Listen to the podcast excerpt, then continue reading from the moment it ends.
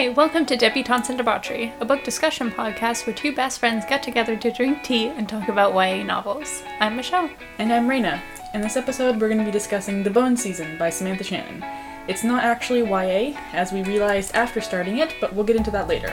What it actually is a dystopian fantasy about an alternate England where some people have clairvoyant powers and are oppressed for it. As usual, we discuss all content from the book, so there will possibly be mentions of slavery, torture, death and child death, drugs, and sexual assault. Let's get into it! Yee! Squee! We're drinking juice today. We are drinking juice. I don't think we're going to be drinking, hot tea at all this summer. Probably not. It's just too hot. Yeah. Except for when we have a tea party. Okay. Let's get into it. The Bone Season. The Bone Season. Can I just start by saying... anytime they said the word bone, I couldn't take it seriously. Really? They didn't even say it that much, did they? They just called it, the Bone Seasons. Yeah. And I was like, yeah, they're gonna bone. I did not think that even once. Okay, it was partially because it was so clearly gonna be a romance. Yeah, I didn't know it was gonna be so romancy, and I was sad about that. But we can get into that later, too. Which is surprising to me, because if you read, the inside excerpt, even just reading that, it was clearly a romance to me. I don't know what you read on Goodreads. I don't know what I read on Goodreads. Show me the inside excerpt. Okay, go for it. Sometimes I really skim descriptions of books. Yeah. Oh.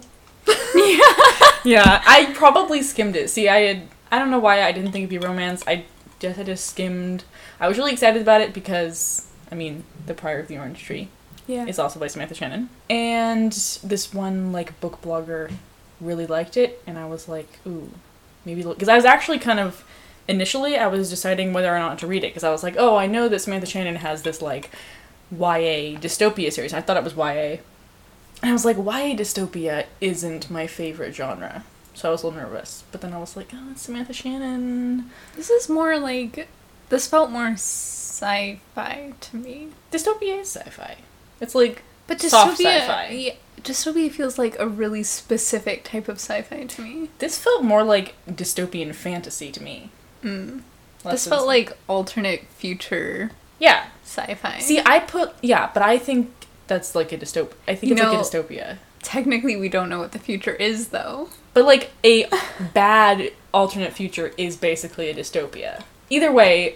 I'm not disagreeing with you, but that's with you. I also feel we're not fighting. Okay, that was one of the things I actually really liked about it was that it, in my opinion, melded a lot of those genres. We're arguing about what the genre is when really it is just all of those genres. It's a sci-fi, and a dystopia, and it's an alternate future, yeah. And it's a fantasy, yeah. And it's a romance. And I thought that it felt very historical in parts. Even though it was an alternate future, because of, the stuff they pulled from the past, talking about Queen Victoria, and talking about... King Edward and all that fun stuff, which I want to be elaborated on. And the whole, vibe of where they lived with, their thieving group, it just felt kind of, historical, which I really liked. I vibed with that really hard. She said specifically what it was taken from in the thing. I don't know if you read that. Yeah, in the glossary. Yeah. I was thinking specifically, I feel like I wrote it down. Oh, yes! The one of them that I was specifically thinking about was the occult craze in the late 1800s and the early 1900s when everyone went into seances. Dante, I love you, but lay down. It's nothing I do is good enough for you. Yeah, the occult craze of back then when everyone was really into seances and all that kind of stuff. Aleister Crowley. We're still into seances. I know, that was so cool. I wouldn't do it because I was raised Christian, so that all of that stuff just scares me. I would 100% do it, but I'd be terrified. I would be really into hearing your stories about it though. What a girls' night. Invite everybody over, have some pizza, do a seance. Mm-hmm. But not with me though. I'd come over for the pizza and then I'd sit in the other room while you guys were doing you'd be safe in the other room if we summoned a demon. No, because I'd put a little salt circle. Okay. Sure. I'd be sitting in that salt circle reading my Bible. I'm not even super religious, but I'd still be in that salt circle reading my Bible with some candles. Are candles good or bad?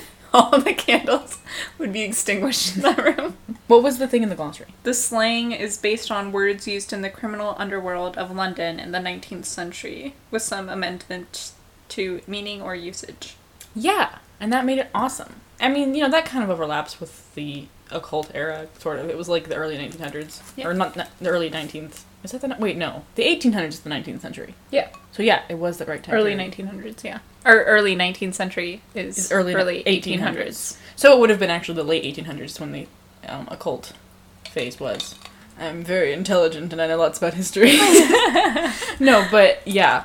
I can cut that to make you sound smarter, don't worry. Yeah. Thank you. I'm not going to, but okay, yeah. Thanks.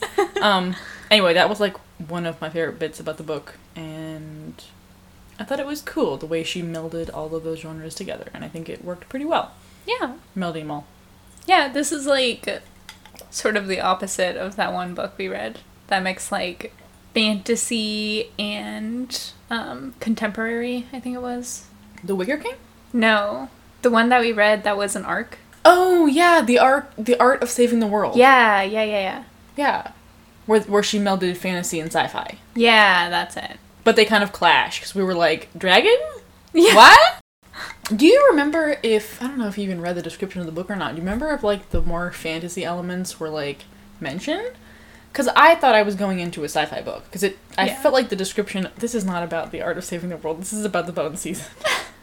But I felt like the description of The Art of Saving the World was more talking about the sci-fi elements. Which is why it was so like, oh, talking dragon! Yeah, I don't think I ever actually read the description. You just told me that it was the sci-fi book, and then I saw the cover and I was like, sci-fi book, and you told me it was an arc and we were reading it, and I was like, okay. I asked if you wanted to. Well, I don't research things. I was just like, oh, okay. I was hyped because you told me that there was, like, asexual characters that... Mm-hmm. Yeah. Anyway. Back to the Bone Season. The reason we're here. You know, the Bone Season I was able to basically get past because of the serious tone of the book. But anytime they said Mime Lord, I just lost it. Okay, that I lost it a bit too about the Mime Lord. I couldn't take that very seriously. Especially... I thought of like clowns. I thought of like Mr. Mime. Especially the very first time that they said it, I was like squinting at it. And I was like, does that say Mime Lord? Well, unfortunately, the next book is literally called, like, The Mime Lord. So, like, you're kind of screwed there. Yes, mimes. Mimes. I forget what other mime words they used, but, like... I don't remember any other ones. Anything that had the word mime in it, which is... No matter what the context was. And especially since it was, like, Jax, and he was a psychopath. But he's a mime lord. Like... And, like, Mime Lord and crime syndicates, it just doesn't work for me. But you liked Jax, didn't you? As a character, for sure. Well, yeah, I didn't mean, like, morally. Morally, no. Would I want to be his friend? Absolutely not. He and the whole, like, crime team made me think of Kaz and the crime team. Yeah. And I thought you would like them. Yeah. I like them. Also, he had, like, a cane and, like, a hat. I was like, Kaz. I know. When I read the cane, I was like, Kaz? Kaz, is it you? Except he was even more psychotic. Yeah. Or Kaz has, like... Not more psychotic, but different psychotic, I think. Kaz is easier to like. Yeah. Like, he is likable. Yeah. Especially because you get to see the background of what Kaz was... We're talking about Six of Crows. Yeah, sorry.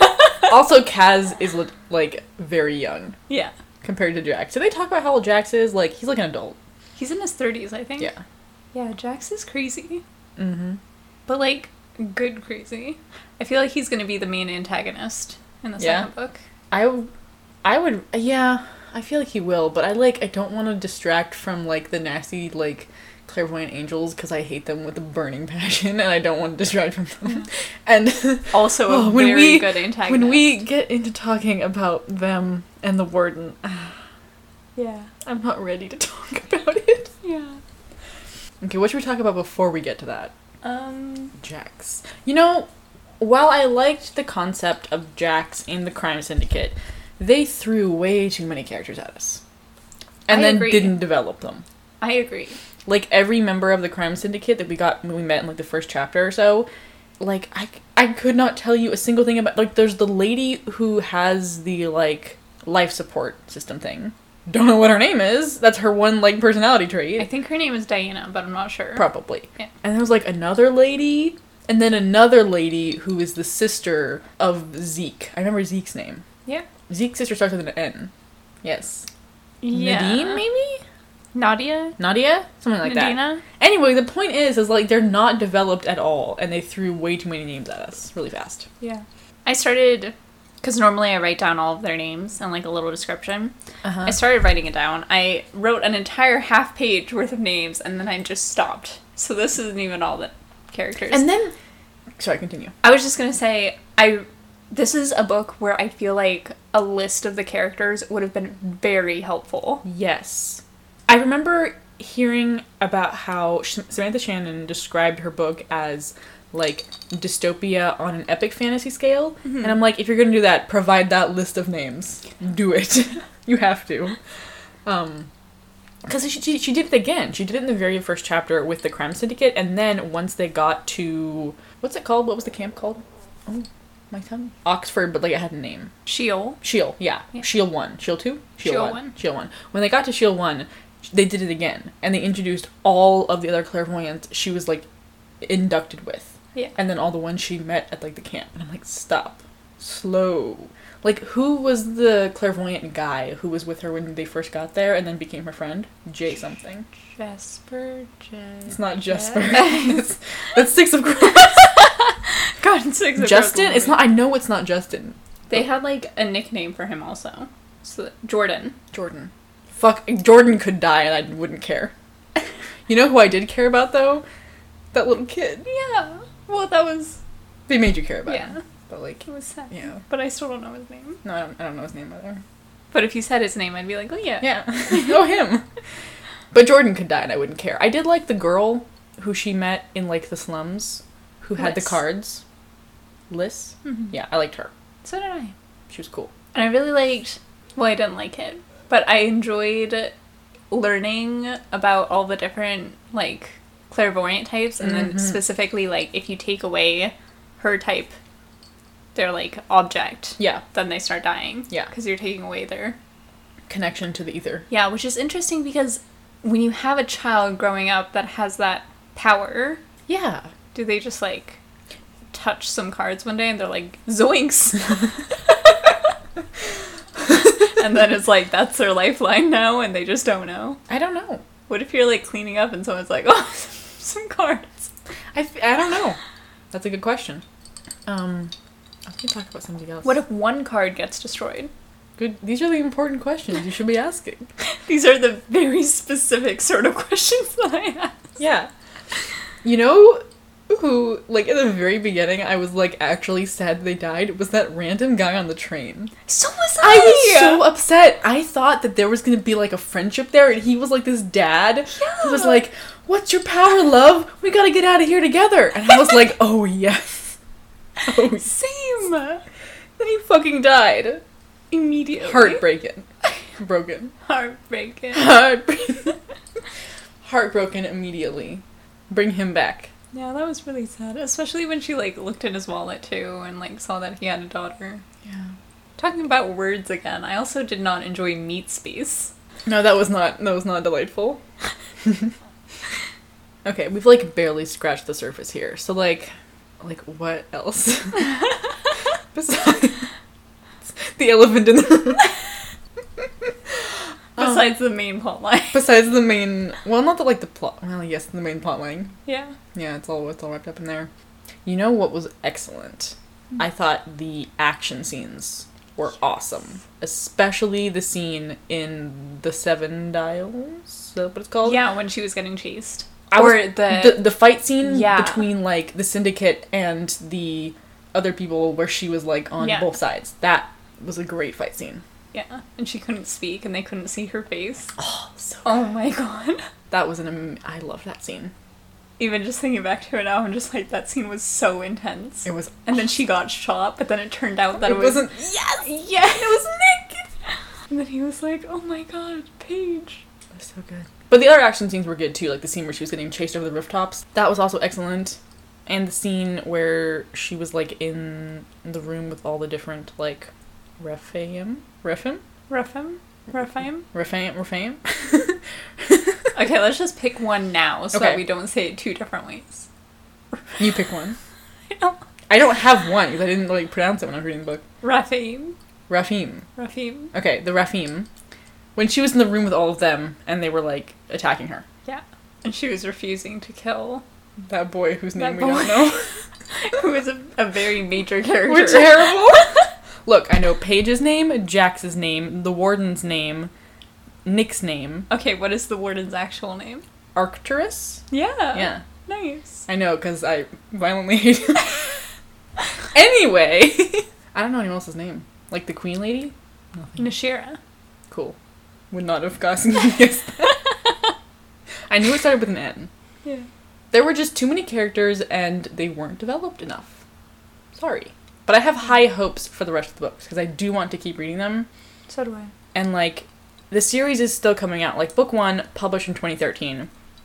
The most recent one, I think, was just published, and there's going to be 7 altogether. And like, I know Samantha Shannon can write well because I am looking at her other book, which is one of my favorite books of all time. So, like, I have really high hopes that some of the things I hated about book one will be, like, remedied in the future. You know, I didn't really overtly hate anything about the first book, so I'm interested to hear your thoughts. I read your review. You gave it, like, even lower stars than I did. I thought I gave it 4 stars. You did, but, like, you said it was 3.75. Yeah. I don't know. You complained in your review. I read it. Yeah. I think sometimes when I look back on a book... it makes me want to give it lower stars. I think that's what's going to happen when we discuss the next books that we're going to discuss. But sometimes when I think back on it, it like makes me remember the really good parts. And so now it's feeling more like a 4-star book. But who knows? By the end of this, I might be down to 3 stars. The interesting... Whenever I write my reviews, I tend to like be really positive for some reason. Mm-hmm. So I gave it 4 stars and like my review was actually fairly positive. But I think I have a more negative... I probably would go back and, like, we can't change it on Goodreads because Goodreads sucks, but I can change it on the Storygraph. I would give it lower stars. Mm-hmm. Like 3.5, probably. The elephant in the room that we haven't talked about yet just really pulled it down for me. Yeah. And I could see it, you know. I could see it from, like, the second she met the Warden because I texted you. Okay, but also, they very clearly advertised it as a romance between those two. You know what? And I chose not to see it. And therefore, I am upset. And that is my God-given right. Yeah. So, well, let's just talk about it. What did you think about the Warden, the romance, the relationship, the whole deal? Okay. Honestly, I did not hate the Warden as a character. It frustrated me that we knew next to nothing about him. We never figured out why he was fighting the... I've already forgotten the pronunciation. Buzzers. We'll just call them buzzers. Buzzers. Oh, the Emim. Yeah, the Emim. Oh, okay, Emim. Emim. Pronunciation. We never figured out why they were fighting him. We didn't really learn a whole lot about, like, the first time that there was an uprising. Like, we learned some, but, like, I don't know. I was just... the amount of time that he got as a character was very frustrating to me because I was interested in him and seeing, like, what his point of view was in all of this with the fact that, you know, he's a blood consort to this woman. That's why I was especially frustrated when she started falling in love with him. Or love might be a strong word. Lust. Even lust. Even lust was too much for me because you have this really weird power dynamic. Yes. That just makes me feel so gross, where first of all, he's literally her slave master. Whether they're acting like that or not, that is what he is. Yeah. He chose to take her back into captivity instead of setting her free. Mm-hmm. And then you also had this really giant age difference. He's like in his 300s. Just make her be in her 30s. I guess because she's living with her dad? I don't know. So... in the list of things that bothered me, I would say that's pretty close to the bottom. Mm-hmm. It was mostly the power thing, the fact that we didn't know anything about him.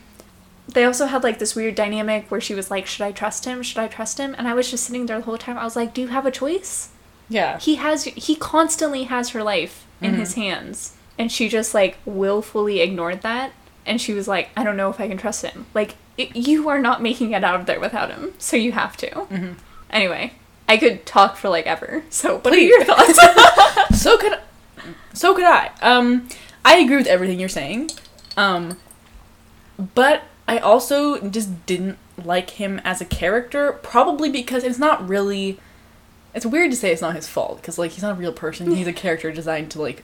It's hard to explain. But, like, I just violently don't like the kind of trope that they were going for, you know? Yeah. And that's what made the book feel so... We haven't even talked about how, like, the book isn't actually YA yet. But yeah. I guess we'll get into that in a sec. That's why it felt so YA to me, because the entire relationship between them felt like that. And the rest of the plot and of the book, forced. Too. And so forced. Yeah. You could see it coming 10 million miles away. The second he is first described, boom. You're like, okay, I know exactly where this is going, and I know where it's going to end. And you know what? It did exactly that. It didn't surprise me at any point.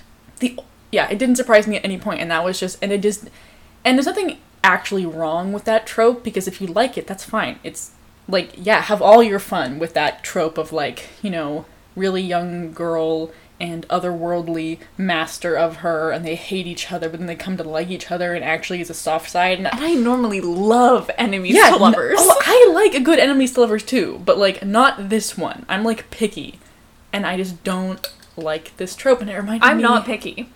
And I still don't like it. There's nothing wrong with not being picky. Again, nothing wrong with this trope. No, I just don't vibe. I'm not picky, and I didn't like it in this book. Yeah, I just don't vibe with it, and I don't like the slave master thing. I really don't like that. I don't like how they tried... It's like they tried to make her really rebellious and, like, stubborn, but she wasn't really that rebellious or stubborn, and it was only in stupid ways, like when he left her in the woods and said, "Don't go south." And she's like, "Well, I'm gonna go south." That's, like... And I was reading that. Like, of all the times you choose to rebel, it's now? Are you an idiot? Like... After everything she had heard about the mines. Yeah. I was reading that, and I was like, now is the time to listen to him. Yeah. And, like, it's like she was being picky about what to listen to, and I didn't like... There were these weird parts in the book, and, like, unfortunately I don't have my book, so I can't get the exact pages, because we'll have different pages that have the paperback version. Oh. But, like, there were parts where they made... Or, I guess the author, you know, she made Paige... look really stupid so he could explain something. Like when she was talking about how she can't travel very far in the ether because her body will collapse from, like, lack of oxygen. And he's like, "Haven't you heard of holding your breath?" And I was like, what? And then Paige was like, "I never thought of that." Like, really? Really? She's been doing this for, like, years, and she has never thought of holding her breath. That is the stupidest thing I've ever heard. And that's like why would that's... It's like there were, like, at least two places where this happened where, like, they made... The author intentionally, I guess, made Paige look really stupid so he could answer a question about, like, her powers for her and mansplain her powers to her. And it just... I just didn't... And also, like, okay, I had no sympathy for him. I'm like, I'm really sorry. If they had developed it more and, like, developed his relationship with her as a blood consort and developed his backstory rebelling, I probably would have liked him more and felt more sympathy with him. But, like, as it goes, I really didn't feel sympathy for him because they tried to make you feel sympathy for him. And, like, oh, he has no choice. He has to act like her slave master. It's really not his fault. They, like, have to kill them and enslave them. Oh my god. Like, this sucks for him. I'm sorry. It doesn't suck as much. Yeah, she's an actual slave. So, yeah. I also didn't feel that much sympathy for him. Yeah, and I didn't, especially when they were arguing. And, like, the thing is, again, because, like, they didn't expand on anything. And so, like, why couldn't he have just said some of this to her? You know? He chose her, and then they were alone. Like, no, it was never, like, revealed at any point in the book that, like, people were living in on them. They were alone. He could have said, "Look, here's the deal. I actually rebelled against them before, and I'd love to do it again, and I need your help." And, like, he could even told her what the pills did. That creeped me out. Yeah.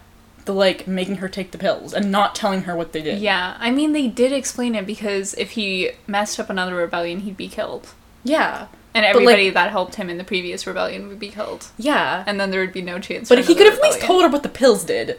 Yeah. They were literally harmless. But she would never have agreed if she knew. But she also didn't, like, need to take the pills. Like, yeah, birth control and, like, iron. Like, great. But, like, they weren't necessary for her survival there. And neither the third pill. I thought you were specifically talking about the third pill. I was about to now. I agree. It's stupid that he didn't tell her what the first two were for. The third pill. When that part was revealed and, like, what the third pill was, and like, he had been snooping in her memories and her dreams, And he was just like, I don't get I'm sorry if I hurt you. I don't get what the big deal is. And then there was, like, that whole stupid page where he's like, "You love Nick, don't you?" I'm filled with so much anger right now. Yeah. I hated that scene. Oh my god, okay. And he wouldn't shut the fuck up about it. He was so smug and obnoxious. Yeah, she was clearly uncomfortable and he was still pushing it. Mm-hmm. And he's like, I have to see your deepest, darkest memory. That's the only way I can make sure that we can trust each other. Even though neither of us has ratted the other one out and we've both protected each other so far. Also, that whole thing where they're like bonded now, that felt so forced and stupid. She was like, what other trope can I fit in this already extremely tropey romance? They mentioned that 3 separate occasions in like an almost 500-page book. And it was at the very end. It was like, he was like, okay, now we have a golden cord. And she was like, I've never heard of a golden cord. And I was like, neither have I, Paige. Neither have I. Not in the past 300 pages. It was so stupid. Okay. I would like to reiterate, I didn't hate the book. I actually quite enjoyed the book, and I wanted to read the rest of them. But like, you know, I hated those parts of it. Honestly, when I was reading those, I was like, let's just get through it. Let's get to the next part. I was really upset. There was one part when she was dropped off in the forest, and she was supposed to find her way back to Shield 1, and he left that note, and he was like, don't go south, or don't go north, or whichever one. Mm-hmm. And then she tried that direction, and then, oh, there's mine, surprise, and then she started going the other direction again, and she found the buzzer, and then there was, like, 2 of them, and she was absolutely freaking out, she was going into hysterics, she had no idea, like, what was happening, and she managed to make it into Shield 1, mm-hmm. and then the warden was, like, holding her, and he was like, Paige, it's okay, you're fine now, and then he was like, there's the buzzer! And then she was like, ah! And she turned around, and she threw her spirit at it, and then it was that deer. And it was all just a trick. When before he was like, oh, if it makes you uncomfortable, I'm not going to force you to do anything you don't want to do. Because I'm not your slave master.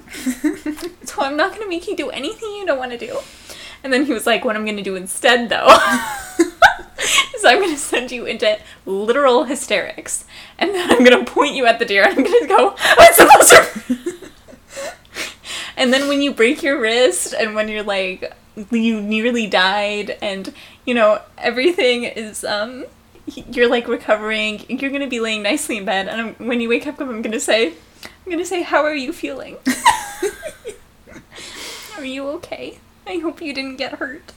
But then she says, fuck you, and I appreciate that. But when I read that scene, I was, like, so mad. And then he faced no consequences for it. Yeah. She was just like, oh, it's okay, actually, because now I can possess things. And that's not unnatural anymore. And it doesn't make me uncomfortable anymore. Because I did it literally one other time to a butterfly. But the next time I try this, I'm going to do it to a human person, and I'm going to be pretty okay with it. Yeah. There's going to be no moral repercussions for what I've done. Especially since she, like, built it up so much. She was like, no, I'm not going to do this. This is wrong. Like, Jack's tried to get me to do this in the past, and it's just not something that I'm willing to do. And then she was like, you know, that deer didn't do too bad, though. But we never find out what happened to the deer. Is the deer okay? Did she murder it? Did she murder the deer? I liked that deer. That deer's very good. You know, this is not really on topic of him, but, like, you know, I wasn't a huge fan of Paige, but, you know, one thing I liked about her character was that she was not naturally the revolutionary leader. In fact, she wasn't even thinking about freeing everybody else until, like, his name isn't Justin. What's his name? Jason? Is it Jason? Jordan. Until Jordan was like, and we free everybody! And she's like, yeah, right. I love freeing everybody. She just, like, wasn't, like, naturally, like, this is horrible. We need to free everyone. We need to have a giant revolt. She wasn't really doing that. Yeah. She was like, I'm going to protect my friends. I'm going to get out of here. Yeah. And that was, you know, I like that. It was more refreshing than if she had also been, like, as I wouldn't have really bought it if she was, and it would have been a little more annoying. That would have been a young adult book. Like, young A book. Young A. Young A. Well, now that we've mentioned that, I think we should link that, like, a blog post. So Michelle sent me a blog post about Samantha Shannon herself talking about how the book is an adult book, but, like, how she acknowledges that lots of people see it as, like, a crossover kind of book. And, like, just talking about that. And, like, I totally see why it's an adult book. And she talked about how, like, it was with an adult publisher, and she didn't want to censor herself in future books for, like, the violence and sex. But the plot of this was just so YA. A lot, I went, like, looking at reviews, because I haven't read Shadow and Bone, but, like, I did see reviews comparing it to Shadow and Bone. Even though I haven't read it, a lot of people, like, and I had, like, watched, like, 3 episodes of the TV show, but, like, it did, like, remind me of that, like, very stereotypical YA plot where, like, there are people in the world who have magical powers, and one girl has magical powers, but, like, even specialer than everybody else. But then she gets taken to this place where she has to train to learn her magical powers, and also there's this, like, super sexy bad boy who's, like, on the other side, maybe, and, like, they fall in love, and there's, like, a revolt or something, and it just feels so YA. That's not necessarily a bad thing. It just, not that it feels very YA, it's just that it feels very stereotypically YA, that I feel like YA these days is a lot more diverse in terms of plot. Whereas, I mean, this is kind of old. It's from 2013. But, like, that YA plot specifically, I feel is, like, very stereotypical.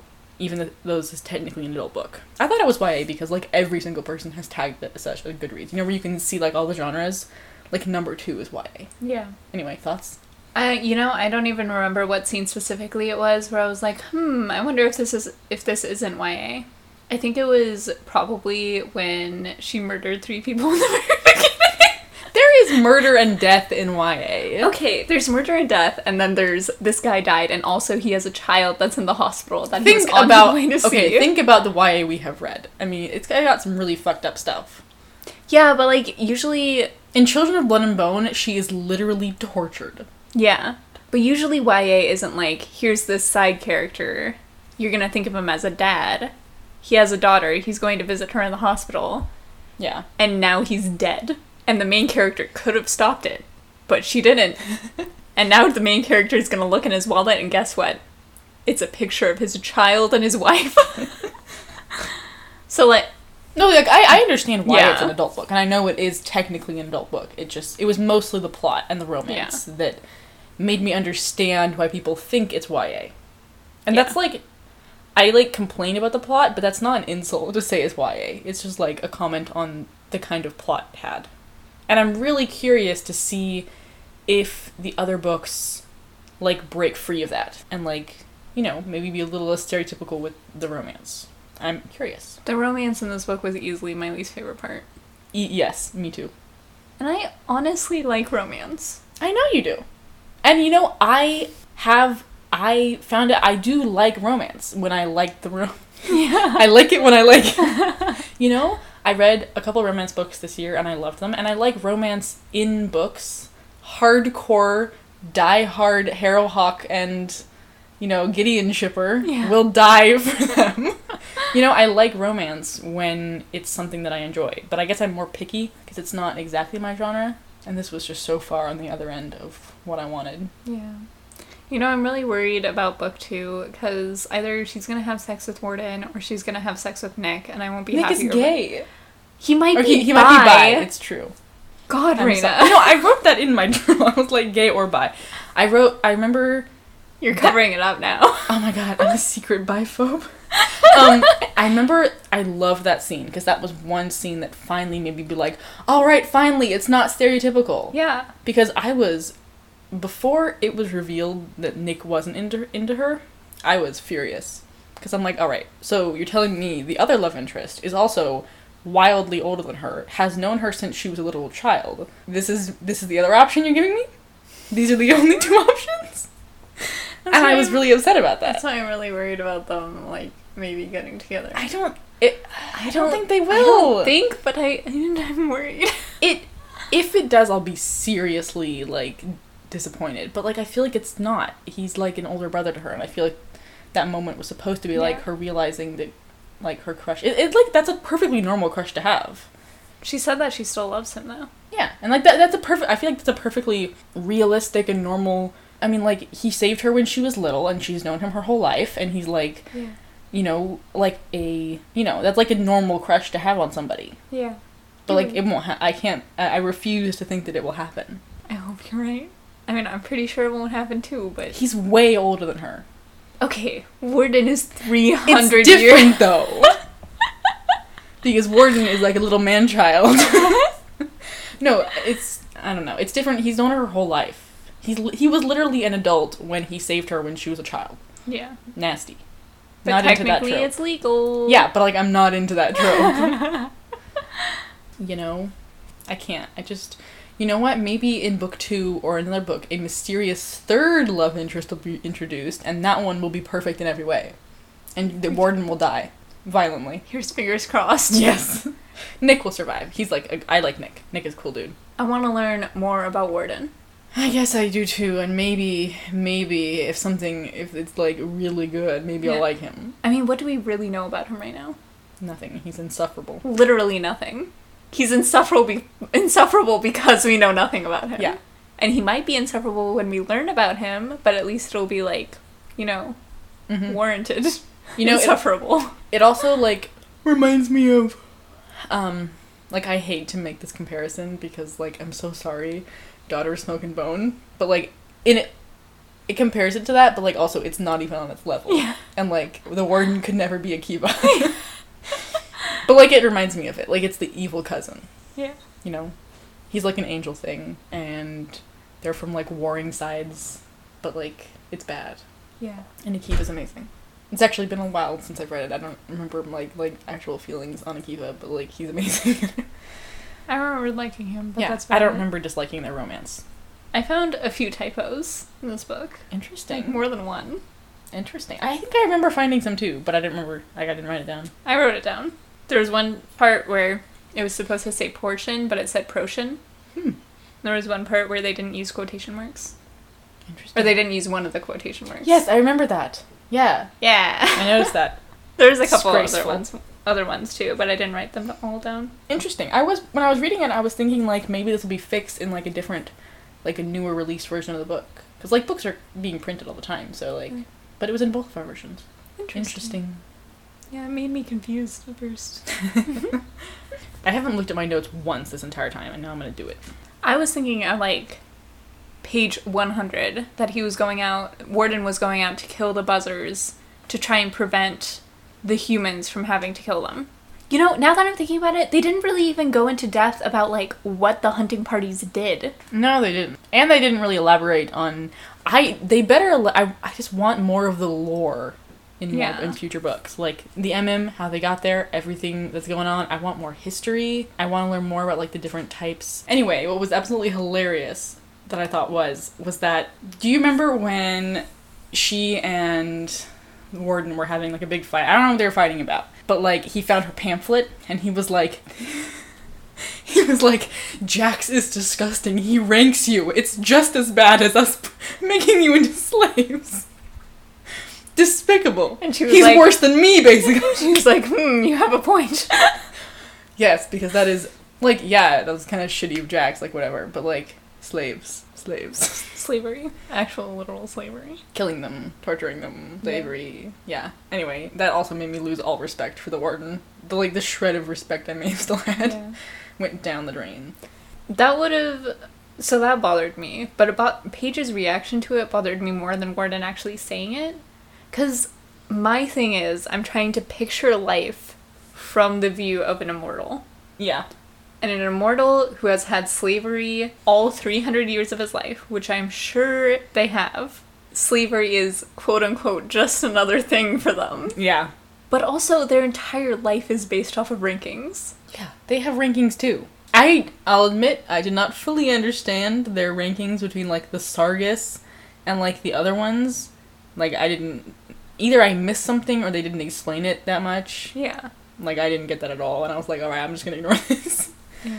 I didn't really get that either. That was the other thing that I wish they had too, was like, I actually wrote this down too, like a governmental rankings, not just for them, but also for the humans too. Yeah, that would have been nice. Yeah. But yeah, they literally ranked them too. They wanted the more powerful ones, and the ones they didn't want were just relegated to the slums. So, like, you do the exact same thing, bro. Like, well, that was what they implied, but also we don't know what Warden can do. No, I meant like, as in with the clairvoyance. They didn't really want, like, the, like, most mediocre clairvoyants for their, like, army. But they'll still kill them, though? Yeah. Like, yeah, Jax is just as bad. Yeah. Sure. Hilarious. Can we also talk about the tower? Yeah. That they, like, briefly touched on, but it's apparently not a big deal to them. Well, Paige wasn't in it, so therefore, like, it's not that big of a deal. Those her fellows were in there for 9 years. And she never, like, it didn't fuck them up forever? Well, you know what? So, let us invoke, you know, the whole, like, Harry Potter meme of, like, Harry didn't notice it happening, but it was happening over there, you know? Like, everybody knows the tower, and they're just like, oh, that's where clairvoyants go, and then they never come back, and you're just like, oh, okay, and then she gets taken to it, and she's there for, like, a day, and she's talking to the other prisoners, and they're like, oh, yeah, I've been here for, like, 9 years, and she's just like, damn, that sucks, and then later she's like, how about that? That was fucked up, right? Yeah, wild. Like, what? Is the tower literally just a reservoir for them to pull from? Yeah, they do the seasons. Like, they don't bring them to Shield 1 every, like, year. Yeah. They, like, pull them constantly from, like, the community, and they put them in the tower. And then every 20 years or every 10 years? Every 10 years. Every 10 years, they pull them. So, like, some people will get unlucky and be stuck in the tower for 9 years. Some people will be, like, Paige and get really lucky. Lucky is a relative term here. Yeah. And get pulled the year they're doing the season. Yeah. So, they just, like, conserve them for 10 years and then bring them all together. And they just torture them in that time. Mm. What does that accomplish? Makes them nice and weak for when they have to fight off the buzzers. And then they also talked about that drug. Yeah. Another thing that made me think about, like, historical, because, like, they talked about laudanum and opium. Yeah. And I was like, oh, those historical details. Love it. I feel like I could have read a whole book about what happened in that tower. But instead I got, like, 3 sentences. They're like, you get it, right? No. Well, it's a 7-book series. Maybe we better revisit some things. Yeah. We haven't even discussed the culmination of their relationship and that makeout sesh. Oh yeah, my reaction too. Michelle just made an annoyed face. Okay, I'm ace as hell. That being said, could they not keep it in their pants? Exactly what I thought. They had never touched before that point, and they're like, now is the time. I know, right? It's so... Like, is it... I don't know. We need someone to come and tell us if that's, like, accurate. Someone tell us if you thought that scene was sexy. Well, or if it was, like, necessary. Is that, like, you're so overwhelmed with, like... There's so lust. Many other things going on. You're so overwhelmed with lust that you're like, I'm literally maybe about to die, and, like, this is gonna ruin all of our plans, but we need to fuck now. And it did ruin their plans. She walked in on them kissing. Oh my god. Wild. I'm all for a good, like, raunchy scene. Oh, hell yeah. Like, I dig it. I love a good raunchy scene. But I just, whenever there's a risk of someone walking in on them, especially if it's literally gonna ruin everything, I'm not even reading it. I'm just skimming ahead. I'm like, when is she gonna walk in? Yeah. And then when I see it, I'm like, okay. Yeah. Another extremely tired trope. Yeah. Like, they could have, like... done that the night... It wouldn't have been as dramatic, but they could have done it, like, the night before. You know? It's just so stupid.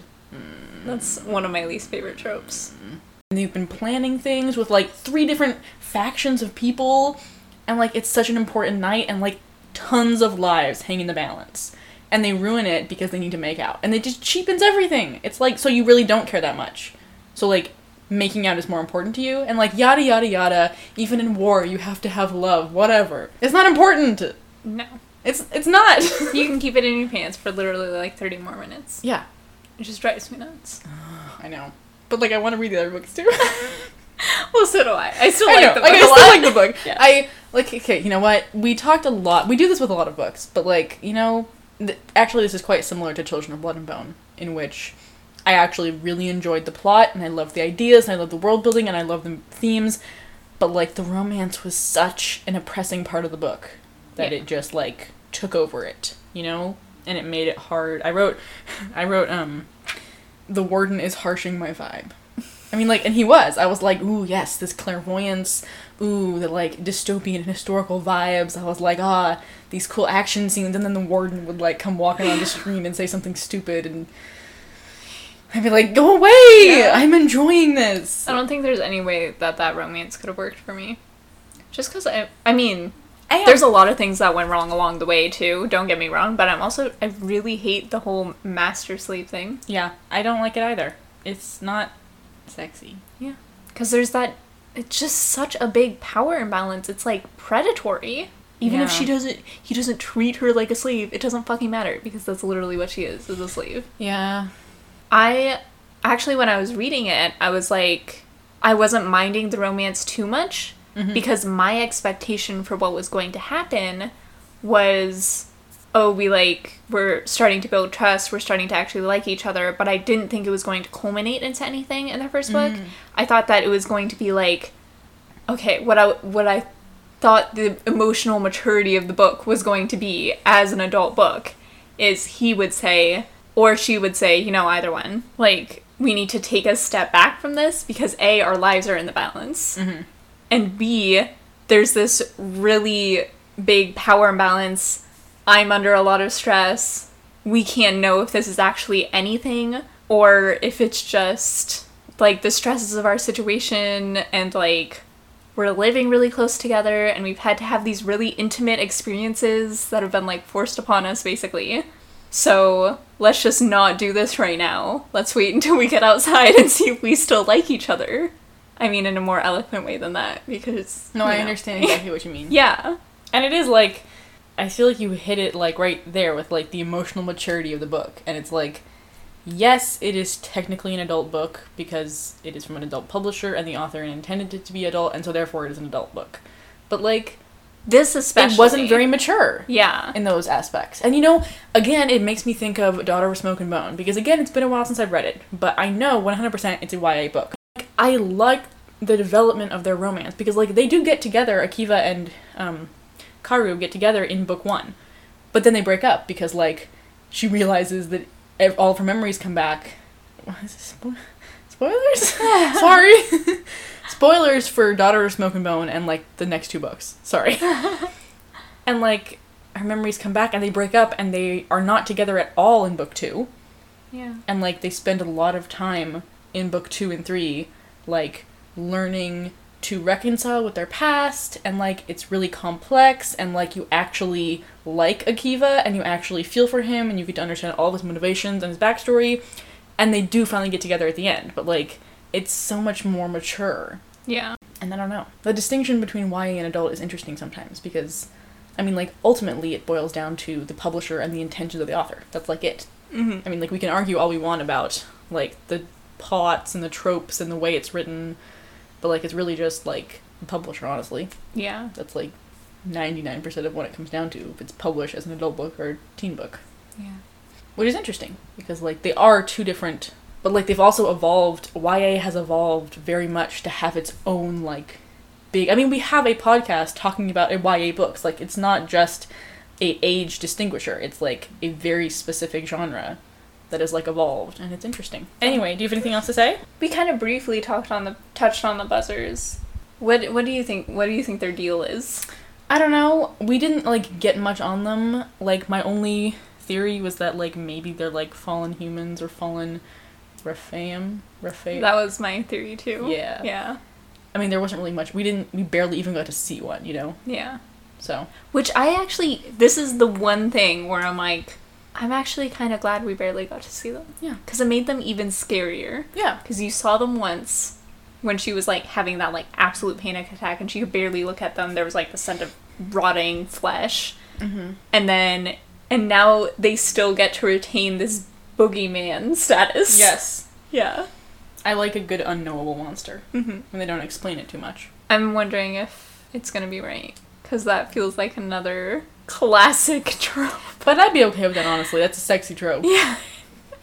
Fallen anything into horrible monsters. That's sexy right there. I had a lot of, like, annoyed notes about the warden, and one of them was just like, oh, he's so edgy and angsty, and really he's just a slave master.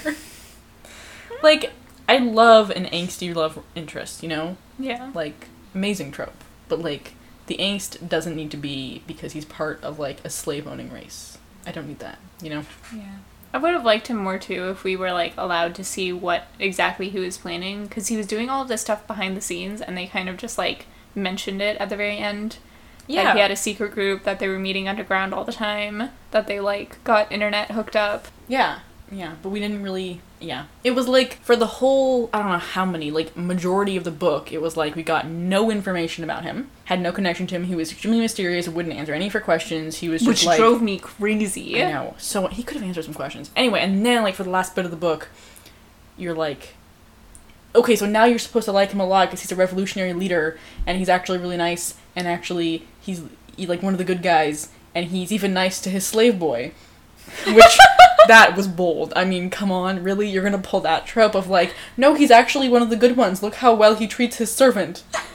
Like, really? But it didn't feel earned at the end, you know? When you're like, you're supposed to like him now. Look, they're kissing. You like him. She has to leave him. Isn't that so sad? At the end, when they were, like, kissing and the train was leaving, I was like, you're gonna risk missing the fucking train. For him? So you can kiss him a little bit, or just hold him for a little bit longer. Like, that's ridiculous. It didn't feel earned. Yeah. I also really liked the dancers, too. I know we talked about Liz a little bit, but all of them were really awesome. They were cool.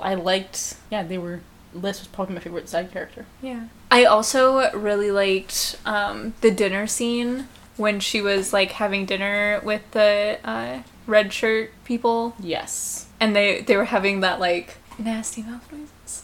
I live for when two women are talking to each other and neither of them is saying what they mean and they're both lying to each other. Yes, I did love that scene. That was so good. I always live for that every single time. Don't stop it. You know what I just realized and, like, didn't even register once? I mean, it didn't even register once while I was reading the book. You don't watch Star Trek, but, like, in Star Trek, the people that wear red shirts are, like, the color of your shirt is, like, what kind of part you work on the ship. Like, gold is for, yellow is for, like, command positions, and, like, blue is science. Red is, like, communications and engineering and everything. And they're called red shirts because, like, they always die because they're, like, the throwaway extra who dies. It's like a trope in sci-fi and everything. Yeah. And they're literally the red shirts and sent out to kill the buzzers. Although that doesn't happen in the book. Yeah, but, like, they are the people who get basically thrown at the buzzers to stop them, and they're literally the red shirts, so. And they're also sent out with the Rephaim. Yeah. We know literally nothing about that, and that really bothers me, because that's supposed to be a central aspect of the book. We're not going to read them for the podcast, because they are not YA. But we will read them and discuss them with each other. Yes. Who knows? Maybe, like, if we continue reading all of them, maybe we can do a bonus episode. Where we discuss all of them. Yeah. Updating where they went. Because I have really high hopes. And, you know, I'll probably be disappointed, but, like, I'm going to keep my high hopes. Because, like, 7-book series, they're still coming out. I like her other books. Good bones, you know. Bone season.